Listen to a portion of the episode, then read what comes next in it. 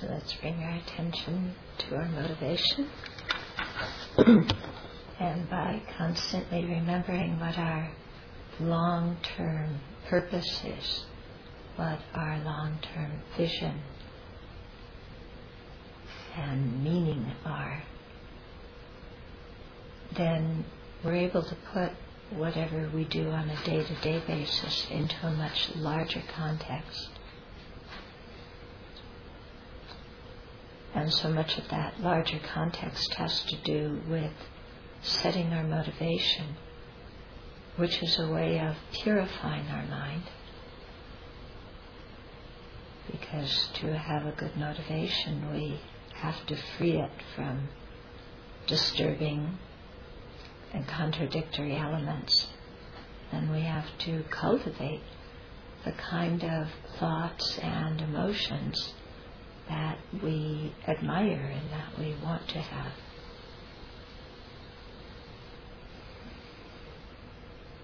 Because what we develop now is what we will perfect and become as our spiritual goal. And so, for that reason, we continuously try to remember our relationship with all living beings wanting to be of service to them, and therefore developing the wisdom, skill, and compassion that will lead us to great, to full enlightenment, so that we can be of the greatest benefit.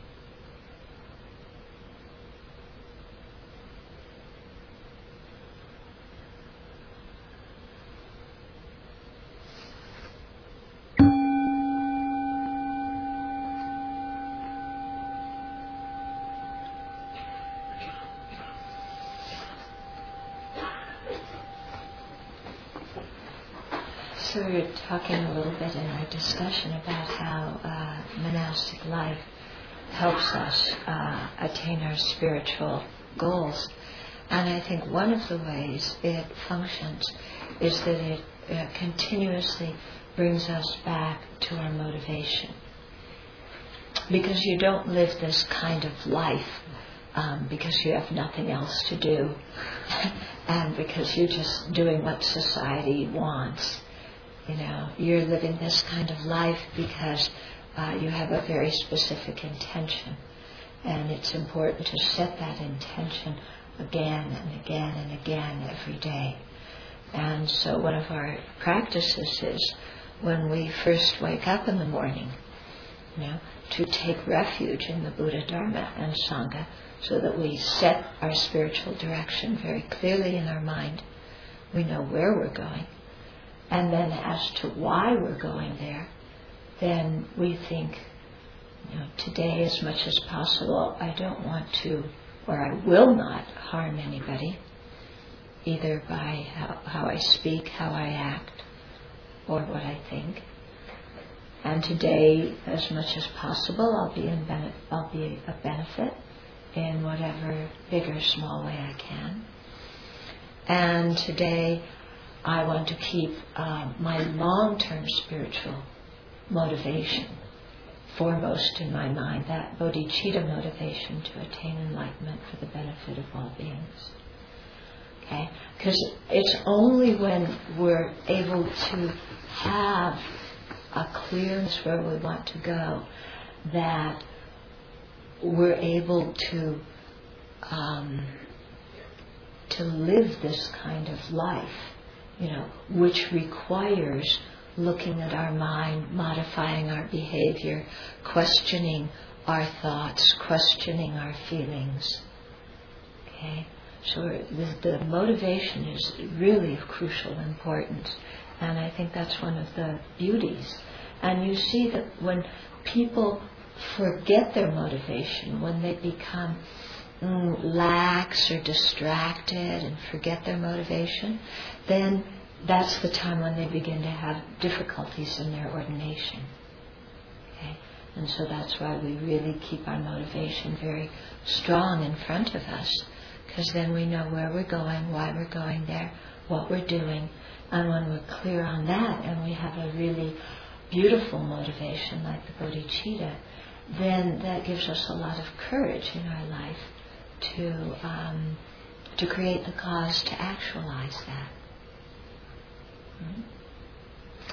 Whereas when our motivation is wishy-washy, when we just do things on automatic, as so many people do in life, you know, trying to become what we think other people want us to be, uh, doing what everybody else is doing because we don't want them to think we're weird, you know, all this kind of life on automatic, then the motivation is usually so uh, foggy and often non existent or functioning at unconscious levels. And so, you know, we're making all sorts of decisions that haven't been well thought out that lead us into difficulties because we aren't, we don't have a clear purpose and we're not uh, continually renewing our motivation. That making some sense to you? Yeah. So I wanted to continue um, from yesterday when I was talking about um, why a monastic environment is structured the way it is. For those of you who are new to this kind of environment, and I put it in the framework of the Four Noble Truths, and especially of the True Path, the, three higher trainings, developing ethical conduct, on that basis, developing concentration, and on that basis, developing the wisdom that frees us from samsara. And doing all of that with the motivation of love, compassion, and bodhicitta. Okay, so some uh, last time I talked about um, how we're not going to like the, the the schedule, and we're not going to like the kitchen organization, and we're not going to like the way the meditation and prayer sessions are organized either. So we got all of that straight, so this is our first um, experience of renunciation, of I'm living here and I'm just going to flow with it instead of fighting everything. When I went to take um, Bhikshuni vows in Taiwan, there were over 500 of us and to get us all into the uh, hall, which was the dining room, but it served as our classroom, to get 500 people in there in an organized way, they had us all file into first the Buddha hall and then turn around and file into the dining hall, the classroom. So it took a long time to do this. And I'm American and I want to do things quick, easy, efficient. I had a great way to do it, a great idea, and nobody wanted to hear it. In any case, they didn't speak English, so, and I didn't speak Chinese, so there was no way to communicate my excellent, fantastic idea. So this was a big lesson for me. I had to be quiet and do it somebody else's way Okay? excellent experience for me. Okay? And so we're constantly coming up against this as we live the monastic life in community, is learning to do things in other people's way. And learning to be relaxed with it, that we don't have to fight it, we don't have to quarrel. you know, that actually sometimes the inconceivable happens, and that is that somebody else's idea is better than ours. you know, miracles are really possible. and so we, we learn to work with that. We also learn to discuss things and uh, how not to discuss ad infinitum. That sometimes is difficult. okay. But all these just uh, ways of everyday learning that uh, are part of transforming our mind so we can go to our ultimate goal. Um, a monastic environment is a celibate environment. This is completely different than outside, isn't it? Yeah, especially in our Western societies where sex is glorified and uh, promulgated as if it were the highest happiness. And everybody believes it. You know, people just, okay, the media tells us this, I believe, sign me up.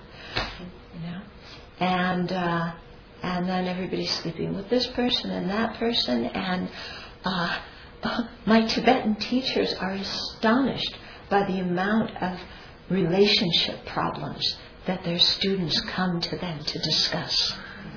You know, they're just so puzzled. You know, so many re- romantic relationship problems. Uh, have you had romantic relationship problems? If you've had a romantic relationship, you have certainly had romantic relationship problems. Okay? Uh, and these can be very difficult, very painful, bringing up lots of issues. And uh, going to live in a celibate environment cuts all of that out. But what it doesn't immediately cut out is our habitual tendencies to buy into that view that we want a romantic relationship, we want a sexual relationship, we want an emotional relationship that's special. And so we continue to act again on automatic in ways that we've been conditioned in the past to attract somebody to us. And so a lot of the ways we do, we do things in a monastic environment are designed specifically to break that mental, verbal, and physical habit of doing those activities that we are so accustomed to to attract somebody to us.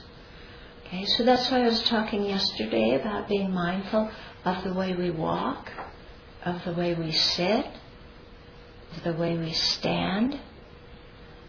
Um, because so much in our culture we express, you know, romantic and sexual interest in this way. And you can see it at meditation retreats, you know. It's like, oh, I'm meditating. Oh, there's that good looking guy walking right past me. Mm. Okay, I see where he's sitting. Uh, I wonder where he does walking meditation because I'll make sure I walk very close to where he's walking. And then we might just bump into each other and meet. And all this goes on unconsciously, you know. But we're just, well, sometimes consciously, actually. you know? we don't like to admit it. Um, you know, but this kind of thing will come up. You know, here we are sitting trying to develop compassion for all infinite sentient beings, and our mind is plotting, you know, where we can sit or walk, where we'll just accidentally, coincidentally bump into and have a chance to talk to somebody we're attracted to. Hmm? So we be, start to become mindful of that. Yeah? We become mindful of our speech, what we talk about, how we say things, because we're always trying to create an identity that attracts people to us. Maybe not attracting them romantically, but we want to have a good reputation. We want people to like us. So we created a personality, an image. And when we, uh, sometimes we do quiet retreats, and it's very unsettling for people because who am I if I can't spend my break time telling other people who I am? Because that's one of the chief things we speak about is who I am what I do, what I like, what I don't like, what I think about, what I believe, what I disagree with. And, you know, suddenly trying to not do that so much. Like, well, who am I? And will they like me? Yeah. And then not wearing jewelry. Know, we talked a little bit yesterday about, you know, how jewelry and clothes you know, how we use them to attract people to us. And singing, dancing, playing music, you know, we use them to attract people to us. And we also use singing, dancing, playing music, entertainment to take us out of the present moment and into la la land where we can um, uh, medicate or soothe our problems Okay, so you know the the we're mentioning about uh, alcohol in the in our discussion group, and the reason that there's no alcohol is you know because it's so easy for our mind to go off and say and do all sorts of things that we uh, don't mean, and to break all of our other precepts when we're intoxicated. But also, um, you know, what's one of the chief reasons why we take intoxicants of any kind? It's to take us away from ourselves. There's pain inside, and rather than look at our pain and confront it and solve it, yeah, we we distract ourselves. So you know, drugs, illegal drugs, and alcohol are chief ways that people do that in society. Um, abuse of prescription meditation is actually. Oh, thank you. Somebody is abuse of subscription medication. We should have prescription meditation. but um, you know, the statistics say that more people die from overdoses of prescription meds than from illegal drugs. And pres- the abuse of prescription meds is a much greater problem in many communities uh, rather than illegal drugs. Okay? So, uh, you know, but again, we use it so that we don't have to um, be our own friend. Yeah. Whereas when we don't have access to those things at the beginning, it's a little bit disconcerting. Again, you, oh, I have, I always say I'm too busy, but now I have time. And having time is scary. You know, that's why we keep ourselves so busy. Yeah. Uh, so, to, when we have time, then we have to become our own friend. We look inside. We we get to know ourselves. You know, we we have time to um, build the qualities that we really like and respect in ourselves. We have time, of course, to notice our own faults and to try and do something about them. Okay? But when we're distracted, uh, if our environment is distracted and so on, we have no opportunity to become our own friend. And I find that so uh, pronounced in modern society, how people feel they're all rushing around. I'm so busy, I don't have any time. I'm so busy, I don't have any time. And yet, the moment an appointment gets canceled and they have some time, there's this feeling of like panic. Like, I've got to fill it with doing something because otherwise I won't have a life. So we fill it with television, computer, movies, and thumb exercise, also known as texting. Yeah? And so our minds get completely distracted. We can't stay with anything. And then we wonder why it's difficult to meditate. Because outside, you know, and outside the session, we're consistently conscientiously distracting ourselves, always looking for something new and better, more exciting. Okay? So a monastic environment cuts all of that out. Yeah? And so here at the Abbey, you know, there's policies about computer use and when you use the computer and for what purpose. Okay? And, uh, you know, we don't have a stereo and you, we don't even have, well, nobody has stereos anymore. That's dated. I'm showing my age, excuse me. Nobody, you know, we're not walking around with our own individual iPods. I find it interesting. iPod. Everything's about me. It can't be you pod or us pod. iPod. Everything's I. You notice that? Everything's I. Okay? So, all these things that we distract ourselves with that we think are going to make us happy, but actually just breed, more interturbulence and uh, more confusion. And especially as, as I was talking about at lunch with our relationship to the media and how much we allow the media to condition us. And then we wonder why we're distracted, why our minds are confused. You know, why it's so easy to have desire and attachment and anger. Because we're allowing these things to condition us. Okay? So a monastic environment is one in which we're saying we're not going to allow those things to condition us. And we're going to be very mindful of, you know, what we condition ourselves with because we are conditioned beings, aren't we? You know, and we are influenced by our environment as well as influence them.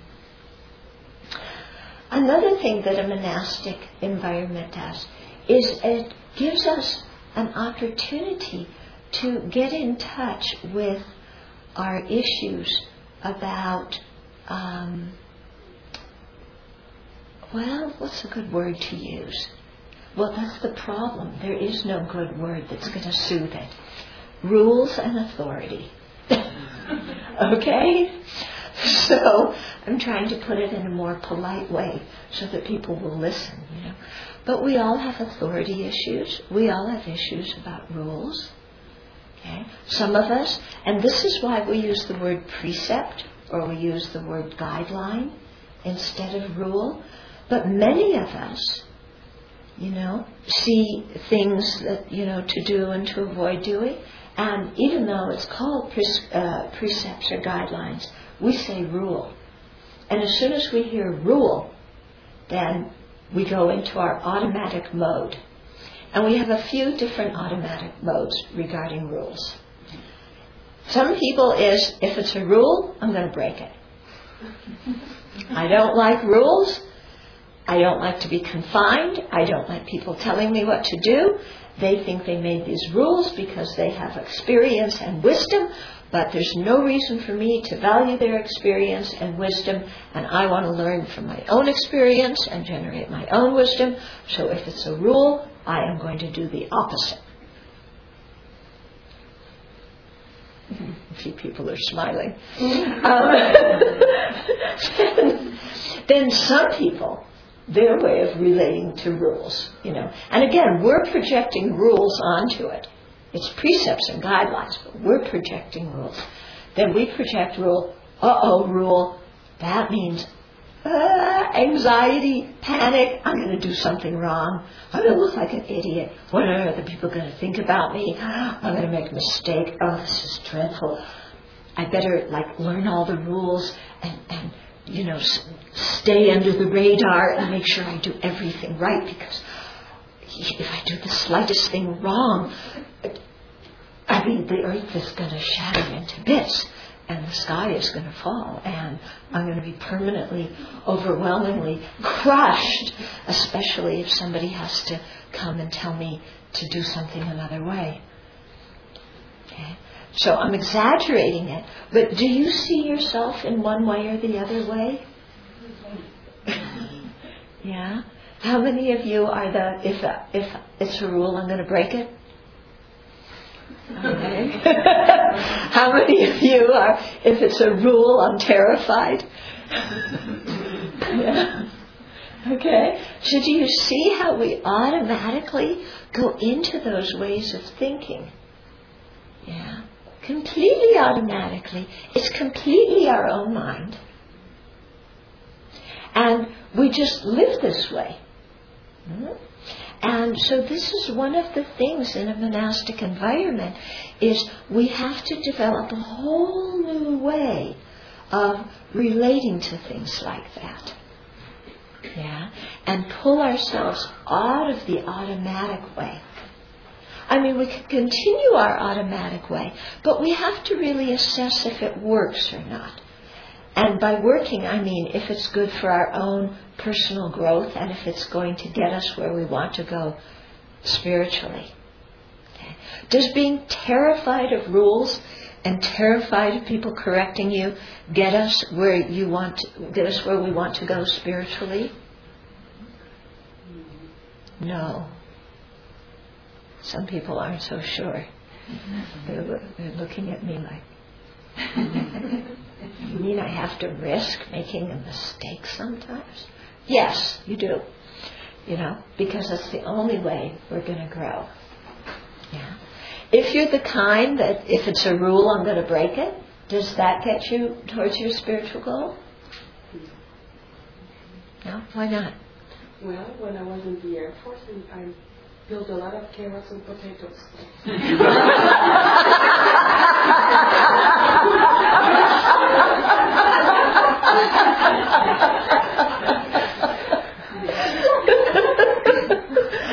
okay. yeah. yeah. You wind up feeling a lot of carrots and potatoes in the Air Force, huh? Yeah. And uh, yeah. So, you know, it gives us a monastic environment gives us the opportunity to look at these assumed and patterned ways of reaction and experiment with maybe trying to be a bit different. Okay? So the people who are bound and determined to break rules, maybe, you know, experiment and what happens if you follow them. And the people who are terrified of making a mistake, how about, you know, realizing that it's no big deal, that we all make mistakes and we're all trying to learn and support each other. Okay? So you see, we have an opportunity to develop different sides of ourselves in this kind of environment instead of just um, uh, hiding in the same old behavior. Okay? And it, it's something that I, I talk about a lot. Um, this whole way of how we create an identity and then feel trapped by it and hate our, our identity but don't want to change from it. I mean, this is the confusion of cyclic existence, isn't it? This strong identity that we have. But we um, all dig ourselves little holes yeah, some of you were out digging real holes today, weren't you? You digging? Real? Oh, you didn't do it. Oh, well, this is what you can think about when. because we all dig ourselves little uh, holes, sometimes bigger holes than other ones. Okay, and and our hole is is our identity. This is who I am. Yeah, this is what makes me feel secure. If I dig myself a hole and I sit in it and there's walls around me, that's going to protect me. From what? I don't know, but I want to feel safe and secure. Okay? But then our problem is that we decorate uh, our little bomb shelter with thorns, with rusty nails, with jagged rocks, and we're extremely uncomfortable in the little hole that we've dug for ourselves. Okay? What are the thorns and the rusty nails and the jagged rocks? Yeah, there are ignorance, anger, and attachment because they come right in the hole with us. So we, we decorate our hole yeah, with other aspects of our of our uh, personality. Okay? And uh, Oh, we did that once. Yeah. Yes. Tell them about your skit. You did it with the potatoes, remember? Well, it wasn't a skit. That was a, the effigy of my grossly self-centered, shrieking, screaming monster fox. but but what we did is we we took that's indicative of your hole that yeah. you're stuck yeah, in, and we um, you know I kind of talked about drawing our hole or making a, a physical thing that represents our particular hole, our identity that we've created, that we defend, even though it's incredibly uncomfortable. Okay. And so, what were your potatoes doing? Well, it was I don't. Well, that it applies. But anyway, it it was more the graphic representation of the self-hate thought that was holding me so tightly. So it was like all the monster, kind of this monster dragon, distorted, weird uh, thing held together with rusty screws and so forth and so forth and so forth. That I mean, to, and with a screaming mouth and the, it was ugly. but very good to put outside and look at and give to the community. I think that was the most important thing that you asked me to do. Mm-hmm. It went on the dining table and everybody hung out with it for a few days. yeah. yeah. But, you know, before that screaming monster was in your little hole, mm-hmm. you know, that you dug for yourself and that was your companion. Mm-hmm. Yeah. So this is, you know, what, what we do in monastic life is we, we watch how we um, dig ourselves into holes. We watch how sometimes we help other people dig their hole. That's called codependence. Um, yeah, and then we we ask ourselves what is really beneficial. My ultimate goal is to benefit all sentient beings, how do I help somebody else get out of their hole? And how in the world do I get myself out of my hole? Because as long as I'm living in my hole, how can I see what's going on in their hole? Okay? So the environment is really structured to help us um, grow in this kind of way. Yeah? And we have the support to do it. And, you know, and we do it and then we, we reap the benefits of it. Whereas when we live our life on automatic, I think that is the prescription for how to have a difficult death. Don't you? You know, if you live your life on automatic and don't think and run away from things that frighten you, then that's a whole setup for a painful death, you know, as well as a meaningless life.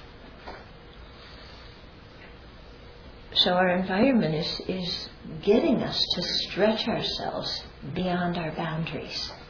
Okay? And then lo and behold, we find out that we're actually stretchable. Yeah?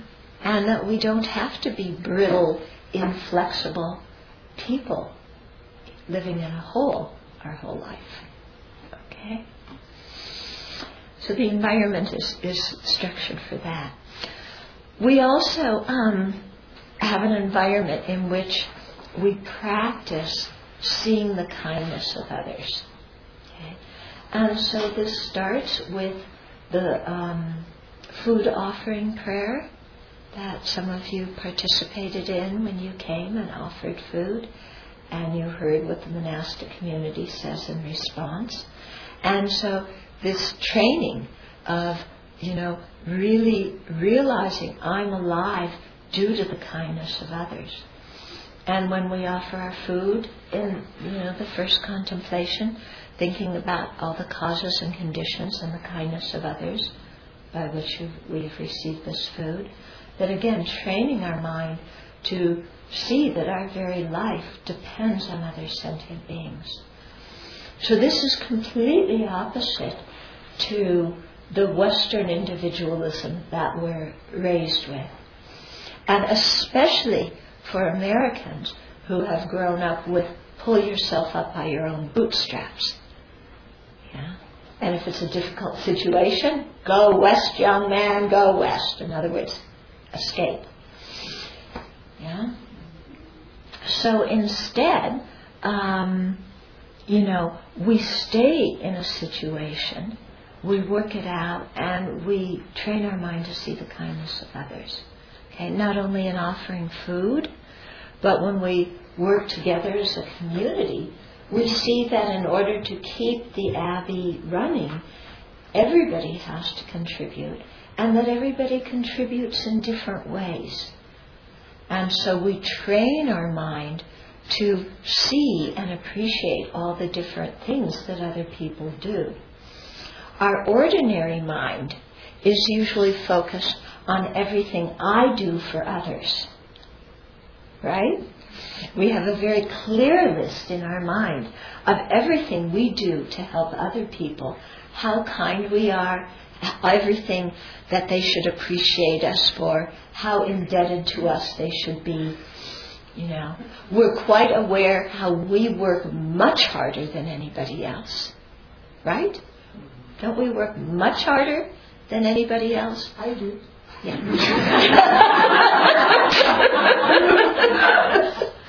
yeah. And so we go, I work harder than anybody else. All these other people, you know, they're just lazy. They're just sitting around drinking tea. Maybe they pull a little bit of knapweed, but no big stretch. You know, I'm working so hard. I'm working longer hours than everybody else and I'm doing really hard work and you know and they're just sitting around doing nothing and they don't even appreciate how hard I'm working everything I'm doing. This is our usual way of thinking isn't it? Yeah. If we get into that way of thinking in a monastic environment we are going to be profoundly unhappy Right? Three, four days, very angry. yeah. Yeah. you Yeah. lose your happiness for sure. You go to anger, you go to depression, but either way, you're miserable holding these kinds of thoughts. You know, and in addition, these thoughts are opposite to what we're trying to cultivate spiritually, which is seeing the kindness of others and placing ourselves as the lowest of all. Not meaning that we have low self esteem, but just meaning that we're not blowing our own trumpet. Okay? And, and so this is a, a very profound training um, that you get living in a monastic community. Because if we come in with this thing of, you know, oh, I've been working harder than everybody else and they're all just drinking tea and blah, blah, the rest of the community is going to say, mm no, it's not exactly like that. yeah, and they'll help us, you know, come around and open our eyes so that we can see that we're all contributing, but each in our own individual way. Okay? And that we couldn't be doing what we're doing if other people weren't doing what they're doing. So it's what His Holiness talks about. You know, he always talks about how the bees and the ants are um, are so cooperative, and how their communities are sustained because they cooperate so well, and that it's not survival of the fittest; it's survival of the most cooperative. And you really see that in a small community or a large community, in that everybody contributes. And we ourselves cannot do everything. And even if we think our work is more important than everybody else's, actually, if everybody else didn't do their, their particular task, we couldn't do ours either. So that becomes very, very apparent. Yeah? And like I said, if we forget it, others will remind us of it. But I, I'm just thinking, like in terms of building Gotami House, uh, you know, everybody in the community had a role in that, either directly or indirectly. Yeah? And it, it required everybody working together, and it required the kindness of so many people outside of the community to to have that building. You know, and sometimes I look at it and I go, "This thing is miraculous." And one time I was standing out there going, How did we do it? And one of the other people in the community said, Because of the kindness of others. You know? And that's really it. That's what we see. It's, you know, not any one person who can do any project here, but we're all interdependent. Hmm?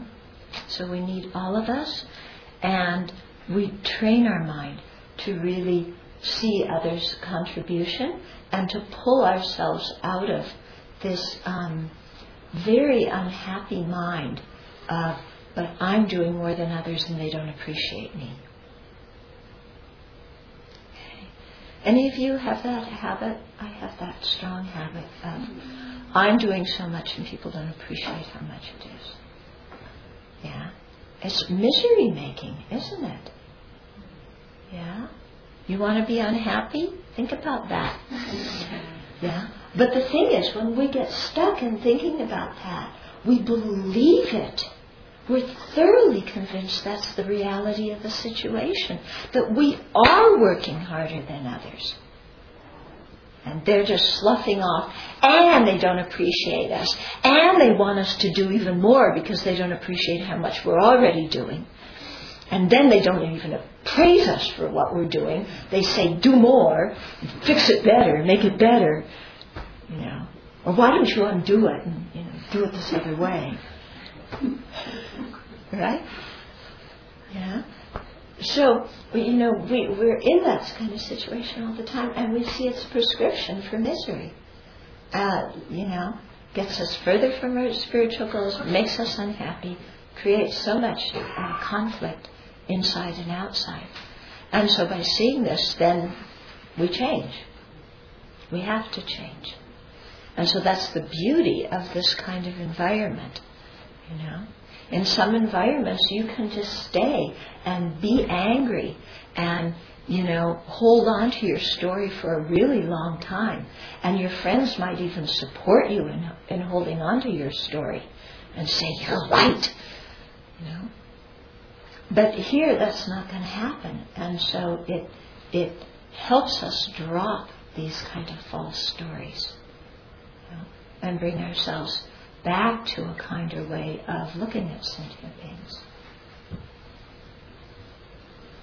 True? Not true. Yeah. Okay. So, um, what else is it bringing up? Mm, yeah, I would talk briefly about our relationship with the media, yeah, and uh, and how much it, it brings up the whole the thing of what does it mean to have a friend? Because now, you know, in Western society, having a friend means that you're on Facebook and they're on Facebook, and you're on Twitter and they're on Twitter. Yeah, and that you inst- and that you IM each other or text each other about the stupadagios in your life that you think are so important that you think everybody else needs to know about ASAP. Right? Yeah?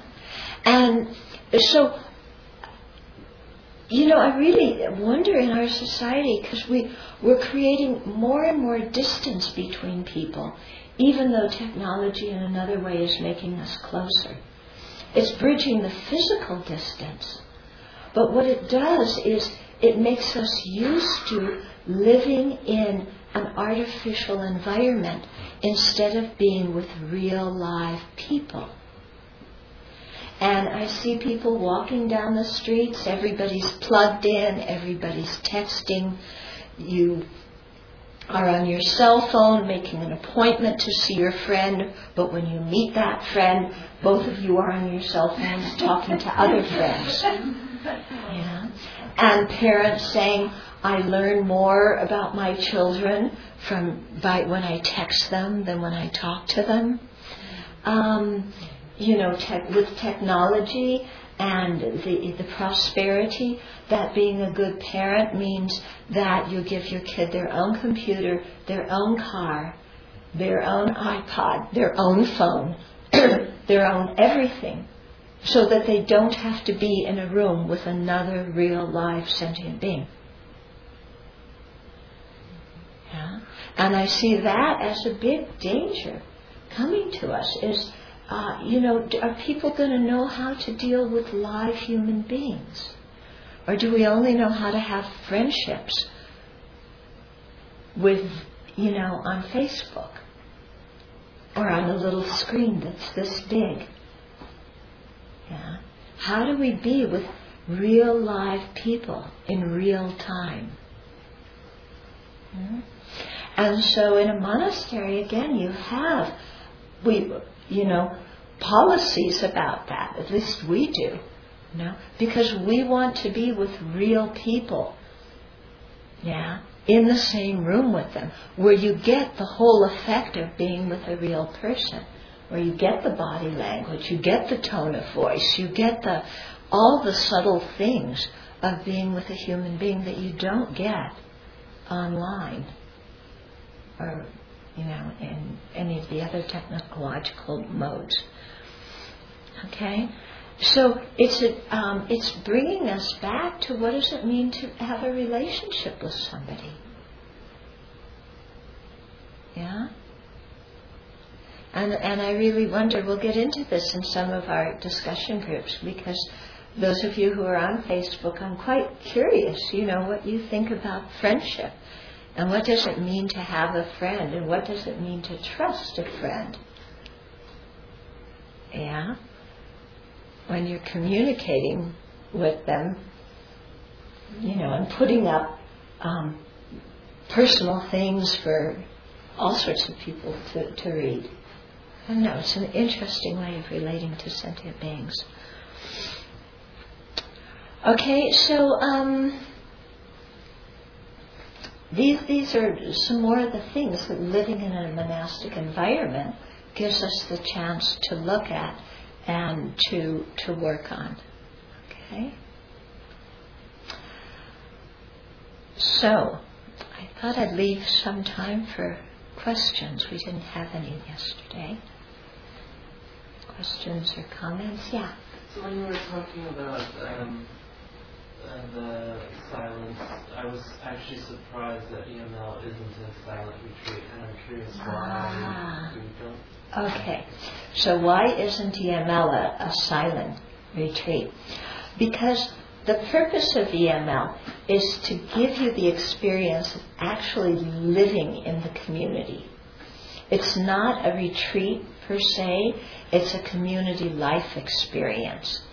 And so in our community here, we keep silence at breakfast, at lunch, and then from um, a quarter to seven until in the evening until after breakfast. So that's our regular silent time. We also want to give people a chance to talk because you learn a lot from each other from talking. And it, uh, it is also a good um, opportunity to be mindful and aware of what you're talking about and to keep your topics on the Dharma. Because if your topics go off the Dharma, and one of the monastics is around, unless we're in the conversation with you, um, we will probably remind you, you know, and we have to remind ourselves sometimes. Know, come back to discussing what's important. We don't need to talk about movies. And um, we had one EML where a whole group of young people were talking about drugs and where you get really good drugs. and um, we uh, said something about that. Yeah? Uh, because that's just old habitual pattern behavior, you know, that we don't need to do here. Okay? Use the combine to, well, Facebook, yeah, you, I, I know, like, you know, mm. being scared about, like, she doesn't believe in birth, but, you know. Um, yeah, right. Okay, so two comments. One about that that the motivation on Facebook for many people is to be cool and to have friends so that you look cool. So what's important is your image, not the other people. So then it becomes a process of using other people to create an image and we think we're using that image to impress other people. But I think actually the one we're trying to impress is ourselves. Because we don't really have confidence in ourselves. Yeah. Uh, but that doesn't really bring confidence, does it? Yeah. And then your other comment about watching your great grandmother, one, one great, right? Yeah, one, one great great grandmother, um, uh, you know, approach death and how much fear and concern she has about it. Yeah, and I think this is is something for us all to be very aware about, and we don't need to wait until we're 99 to do it, especially because we may not be as fortunate as her to live that old. Okay, but also not to worry about dying but to actually actively take steps so that when death arrives, we can um, die without fear, die without regrets, and carry our strong motivation with us into the next life. In thinking about spiritual, the spiritual goals in Buddhism, what what are the values of like ordination versus practicing as a, as a lay person? I mean, you can grow spiritually as a lay person, and I've been learning so far in the past couple talks you've given about the benefits of having a monastic structure. Do you see one as being better than the other, or does it, is it based on each person's individual karma and how they're going to grow best? Okay. Yeah, so regarding practicing as a layperson or practicing as a monastic, I think it's an individual choice. You know, it's not that monastic life is for everybody, and it's not that lay life is for everybody. So I think it's something where people have to make an individual choice, um, and and feel make your choice and feel good about it. Don't sit on the fence thinking, "Oh, but I should have." Yeah. Oh, what if? I think if you make a choice and in the pro- and you're still sitting on the fence, then you're going to be miserable no matter what you do. Okay. Um, having said that, I think if people have the opportunity and the correct motivation for ordaining, I think it's definitely very helpful for the path.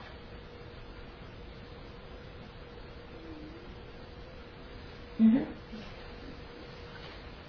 how, if you're monastic, do you stay in touch with the political environment of which the community lives in and exercise vote? And how? Mm. Okay, so as as monastics, do we stay in touch with the environment in which the community lives, the political environment and social environment, and do we vote? I think yes, we try and um, stay in touch with it, but to a certain degree. It doesn't occupy our be all and end all. And yes, we vote. And I know Thich Nhat Hanh, um, his monastics don't vote because he wants them to be completely separate from politics. But I know many other groups, us included, we do vote. Okay? I think that's important to do. Um, we know somewhat what's going on in the world, but you know, uh, you never know everything that's going on in the world, do you? So if you have this thing of, you know, I have to know all the news. I talked to one man once who told me that he didn't want to go for a weekend retreat because it was so hard to not know what's going on in the world because he spent so much time listening to the news every day that for two days he didn't want to go without it. That, I think, is a very unhealthy attitude. Okay? So, um, also, we're, we're uh, staying involved in society, um, in, and we're in the process of, with some other people in Spokane, um, beginning a, a little project called Friends of Compassion, where we want to bring compassion into our, our city, into our environment. And so meeting with other people who really value compassion, and we want to begin to have more networking among people who hold that value, more uh, activities in the city that promote compassion and encourage compassion. So, yeah, we are involved in civic life, but maybe in a little bit different way. Mm-hmm. Uh, in the beginning, you were saying that um, monastic life always brings you back to your motivation for the day. And I've definitely noticed that, and most days it's really helpful. You know, all day I'm really happy to be helping all sentient beings and everything. But other days, it's just so overwhelming how much suffering there is, and I am constantly brought back to the motivation, but how it seems so out of my reach, and it's just really depressing. Mm. And, um, how would I deal with that? Okay, okay. So how do we deal? You know, we're we're trying to live a life that's a with the motivation of being of benefit to all beings. But some days when we think of the suffering, it's just so overwhelming. we think of the suffering and it's so overwhelming. And uh, and it seems so impossible to do everything. And so then we feel quite depressed. Personally speaking, you know, because this is very much the way I felt years ago uh, when I was younger, and I realized it was because I had the idea and ideal that I alone should be able to transform everything. And what I've learned is that, I, and I think meditating on causality has been the big thing that's been very helpful here, is that everything arises due to causes and conditions. If the causes don't exist, the, the event doesn't arise. And that I don't have control over all the causes and conditions that affect myself or anybody else. So, um, feeling like I should fix the world is unrealistic because I don't have the power over all the causes and conditions. Feeling like uh, I'm a failure or that the suffering is overwhelming and that I can't do anything is also unrealistic because I do have, uh, I can affect some causes and conditions. And also, this long term perspective really helped me in the sense of, you know, because bodhisattvas don't get depressed.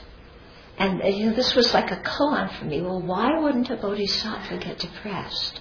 They're so in touch with the suffering of the world. You know, why don't they get depressed? What's going on here? And it's because they see that suffering is eliminatable. It's possible to eliminate suffering. How? By eliminating its causes, the ignorance, anger, and attachment. But then when you think, what does it take to eliminate those causes? It takes a lot of work. It takes time, it takes energy. And so, therefore, we have to put ourselves in gear and develop a mind with a lot of patience and a lot of fortitude that can keep going uh, no matter what the environment is. Yeah, because if we have this mind that we want to eliminate suffering right away, and and if we think we should be able to eliminate it right away, that's when we're going to get confused and depressed and angry. But if we think that, you know, the causes and conditions for misery are very deep, it's going to take time, but there's something I can contribute to going in that direction, then that makes our mind stronger. Yeah, we can endure more. Also, along that line, you know, it's not just thinking, oh, it's going to take me a long time to change all these other people so they stop mm-hmm. creating the causes of suffering. It's not that. It's you begin to see, well, you know, the Buddhas and Bodhisattvas have been trying to free me since beginningless time, too. Mm-hmm. And I'm still not liberated. And they haven't given up on me. And they haven't gotten depressed and it's taking them a really long time with me. Because all sorts of other people already become Buddhists, and I'm just sitting here still, you know, complaining. But, you know, so I think what others have to, you know, the compassionate beings have to put up with with me. So, you know, then I should develop that similar kind of fortitude to uh, stick by others. And see that, yeah, you can influence things and you can change things, but you can't change everything and you can't do it quickly. As much as we want to, so we, we have to keep that aspiration to eliminate misery very much alive, but without having the expectation that we're going to be able to fill it fulfill it in a very easy and quick way. Yeah? Um, when you mentioned that we have this attitude a lot of times about of, uh, that we always are doing the most work, and uh, people aren't appreciating us. For myself, I tend to have sort of an opposite that, especially here at the Abbey, but even in general, where everyone really is really doing a lot of, uh, you know, really helping out a lot, but um, just that I'm kind of not able to keep up with others and do as much. Mhm. Um, and everyone else is like doing all the stuff. How do they do it? Mm. Okay, so um, having the, this opposite thing from not I'm doing everything and they don't appreciate, but they're doing so much and I can't keep up, and maybe they're going to be upset with me, or maybe I'll be upset with me. Yeah, um, this is also a thing of really. Um, I think something that's very important for us in life in general, as, as well as our spiritual uh, life, is not to compare ourselves to others. Yeah, that we're all very unique, and we may think that others are doing more, but others may think we're doing more. And the whole thing of comparing ourselves to others is really very futile and very stupid. And I know our society, from the very get go, from the time we're really little, we're taught to compare ourselves to others and to compete, you know, and to keep up or to excel. And that puts a pressure in us that doesn't, it, it creates a motivation, but it's not a good motivation. It's an ego driven motivation, you know. I've, I've, you know, I've got to be as good as somebody else, otherwise I'm going to get criticized, or otherwise I'm going to th- think I'm a failure, or otherwise they're not going to like me, and I've got to excel, and I've got to I, I, I, I. Yeah? And this whole thing of comparing ourselves to others, I don't think it works, because we all are very unique. We're very, we all have different t- talents, different capabilities you know, what is easy for one person is difficult for another person. So I think it's a thing of, you know, seeing what our strengths are and what we can contribute, and also seeing where our weaknesses are and beginning to experiment and try and stretch ourselves. Yeah? But to do all of that without comparing ourselves to anybody else. Hmm? And just rejoicing at our own virtue and rejoicing at others' virtue. And we're not in a, a basketball match about who's going to create the most virtue. Oh, it's coming down to the 20th day of EML, and so and so has 90,000 merits, and the other one has 90,001 merits, and will they be able to? No, we're not doing that. Okay. Yeah. What do you think about it as a, you know a lay practitioner, um, bringing some of the the things that you do at the Abbey into like personal life, like instead of having like outside reading material, just have like all Dharma books or you know Buddhism Mhm. and um, you know like with the waking up early and all that different stuff. Yeah, I think it's fine, and my hope is whatever you learn here at the Abbey that you see um, makes you feel good and makes you happy. That you bring that back when you leave, in you know, into your lay life when you're going, and you start living according to, you know, doing what you want to do, and that's going to further your spiritual practice. You don't need to wait to come back to the Abbey to do that. You know, the Abbey is presenting another way and it's showing you how to build another habit. And then you just take that with you and recreate it as best as you can. It won't be exactly the same, but you can bring it back with you.